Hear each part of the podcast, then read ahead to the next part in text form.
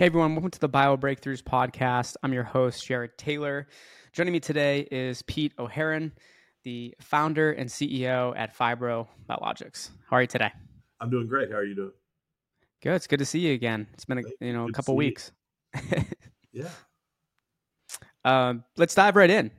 Tell the audience a little about your background, my background, well, in my original background was in hospital administrations, where my undergraduate and graduate degrees were with uh, minor in biology, and uh, working with doctors. They're they're natural inventors. Uh, they all have the uh, everyone uh, every doctor that I've ever met has a better way to do something, and most of them have the capacity to patent it and prototype it and even sell it to their own facility. And kind of uh, when they get to that point, that's where they everything kind of falls apart and they need someone to get it across the finish line. So that's kind of where we step in. Um, and been working in that capacity since the late 90s. We work with uh, surgeons. Surgeons have, uh, they're all natural inventors. They all have the capacity to invent and patent something uh, and prototype it, and then they sell it to their facilities. And that's kind of where falls apart. So we kind of come in and take it uh, across the finish line for those guys. And uh, we had a previous project that we had developed a set of surgical instruments, and we showed it to every venture capitalist in the country and said we developed the best system in the world. And they said, no, you didn't. 25 patents later, we returned 950% to our shareholders. And we went back to those VCs and we thanked them for their guidance. And we told them what we'd done. And they said, whatever you do in the future, we're check writers. And we said, well, we just deal with individual angels at that point. But one of them called and said there was an they had an idea that one of their surgeons had worked on that you could take a dermal fibroblast, and this is prior to stem cells winning the Nobel Prize. So you could take so there was the the cell therapy craze had yet to start, and so they they thought you could take a dermal fibroblast, which is similar to a stem cell, and in a mechanically stressed, low oxygen environment, that cell would turn into what's called a chondrocyte and you could regrow the disc. So that's kind of where that started. And they said, Are you interested in, uh, you know, everything we've worked on in the past were kind of improved technologies. And this was, if it worked, it was a game changer for us. So we took that uh, technology, and that's what really became uh, fibrobiologics. Uh, so we've been working on it uh, for a number of years and found it to be a fantastic cell source. And and give us give us the overview of where the company is at today. We have a number of uh, clinical programs um, in our pipeline. We have uh, orthopedics, uh, degenerative disc disease. We have some really uh, great uh, clinical results on multiple sclerosis, uh, cancer, wound care is one of our newer programs, and one of our most exciting programs is the extension of life where we're taking the thymus gland and we're regenerating its capacity to educate the immune system. And when you were giving your your background and, and an overview of the company, you were talking about fibroblast uh, technology. Talk us through this fibroblast technology platform uh, and its you know therapeutic potential. Sure. So in the human body, there's two cells you can use to regenerate tissue and grow organs. There's a stem cell, which everybody's heard about, and there's a fibroblast, which nobody's heard about. the the irony is that fibroblasts are the most common cell in the human body. They actually outnumber stem cells five thousand to one. Uh, people say, well, if they're so good, why do we just hear about stem cells? Well, stem cells won the Nobel Prize. Dr. Yamanaka in Japan won the Nobel Prize in 2012 because he created this induced pluripotent stem cell. The other irony is he used a fibroblast to create that stem cell. So we like to say that the entire stem cell revolution began with a fibroblast. Um, they're a fantastic cell. They're easier to harvest than stem cells. They're more potent than stem cells. They have high ther- therapeutic values. They're just a fantastic cell source. The reason that stem cells, again, um, uh, the revolution for stem cells started is because that's that's what won the Nobel Prize. And it seems to be just like we see with CRISPR you know, CRISPR, that technology won the Nobel Prize about 18 months ago, and you see a, a huge uh, um, attention and, and, awareness brought uh, for CRISPR technology because of that. So we we we feel fibroblasts are a better cell source than stem cells, and thank God they didn't win the Nobel Prize because we wouldn't have access to them. Interesting, but you're saying they played a role more than likely, right, And that person winning that Nobel Prize because without them, they wouldn't have been able to it, it wouldn't be you know we wouldn't even it's not that we wouldn't have heard of stem cells it's it may have not won the the nobel prize if it weren't for fibroblast. They wouldn't have i mean they had to create a stem cell from a fibroblast and i think one of the accounts of that project someone made the comment that they thought the, the researchers in japan thought that fibroblasts were relegated to the evolutionary scrap heap of connective tissue they just didn't think it had therapeutic values, and we've since uh, proven that they have tremendous therapeutic values. Super interesting, and and I want to make sure that's that's a really cool story too. I'm glad you told it.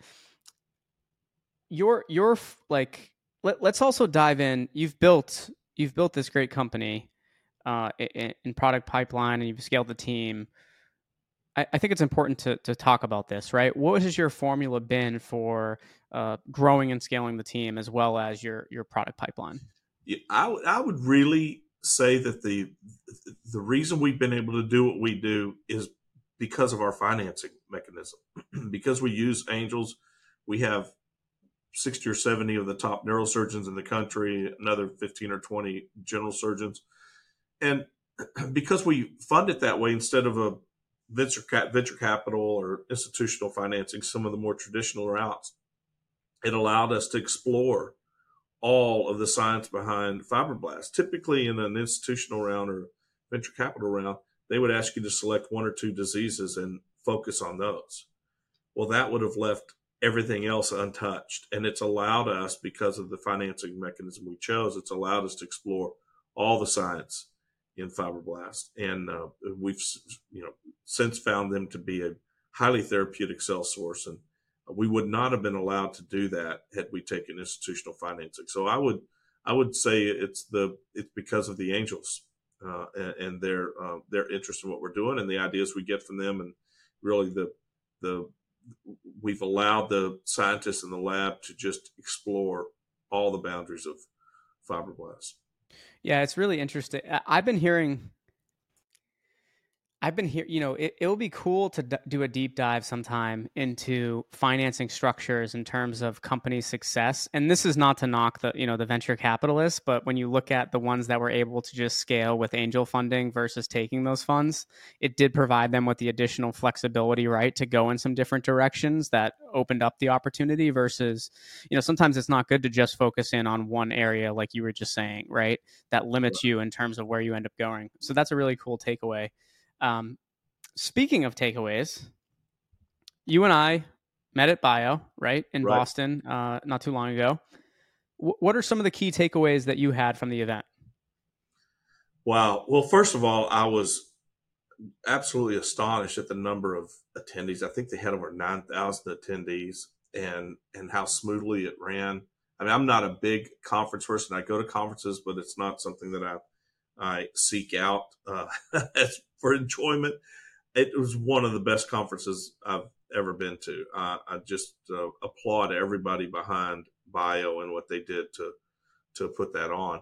And I think that you know when I go to a conference like that, and we've all been kind of you know since COVID, everybody's kind of uh, been on Zoom calls and and uh, in virtual conferences, but to be all together and to see all the advances that are coming up in medicine, it's just it's phenomenal. It's really it's so exciting to be uh, in medicine to see what's coming down the road, especially in cell therapy, CRISPR therapy, uh, immunotherapy for cancer. Really exciting things coming. So, as it relates to let's see, you know, regenerative medicine, what are some of the trends that you're seeing um, that are developing right now and that'll continue to develop through 2023 and beyond? Well, I think the, the thing that excites me the most is I think we're getting very close to seeing a cell therapy get approved by the FDA. And I think that will open the floodgates. I don't think we've seen a stem cell therapy approved yet by the FDA. I think there's a couple of companies getting really close. So I think that will bring the attention back on cell therapy. I think we've lost a little bit, little attention to uh, immunotherapy and gene therapy. Um, it kind of all started with with cell therapy. Then it started going into um, uh, immunotherapy, and now most, more recently uh, gene therapy. So I think it'll bring back more attention to uh, cell therapy. So that that's exciting for me in the next year or so. Um, you know, because that, that's kind of the place we're in. And in terms of what's next for the company that you can share with us today, what's exciting you um, as you, you know you continue to build this this great company? Well, we've had great results with our animal trials in the lab, and that's always exciting to see the next phase in those. But I think over the next year, you'll see us going into more into humans with larger human trials. Um, we're taking the company public this year, so you'll see you'll see access to uh, more capital markets for us. Um, uh, certainly, uh, an expansion of our existing research team and our uh, executive team. You'll see that as well. Well, I'm hoping we can bring you on uh, one of our shows again in the, in the near future, where we can dive into uh, maybe getting you on a panel, and we can we can talk more about stem cells and, and fibroblast technology, um, and then maybe we can get some other people that are also, you know, saying what you were saying in terms of this would not have happened if not for this, because I, I like those conversations. Yeah, you know, we like to say that we've done the research, and this is nothing against my a big pharma brethren because I used uh, two of their products this morning but we we can't find any examples of a chemical compound in the last 70 years curing a chronic disease. It won't happen. You, I, I don't think we'll ever see a time when an external chemical compound, man-made, will enter the human body and cure a disease. The cures for chronic diseases will come from cell therapy, immunotherapy, or gene therapy. In essence, t- taking the body's own biologic system to cure defects in the biologic process. I think that's what you'll see. And that's really, really exciting. Well, again, Pete, I want to thank you so much for joining me on the Bio Breakthroughs podcast, sharing your thoughts, uh, and also giving us some some uh, really good insights into how you've built your team and and the pathways you took and your financing mechanism. Um, again, hopefully we can have you on again in the near future, and wishing you all the best of luck. Great, thank you. Thanks for having me.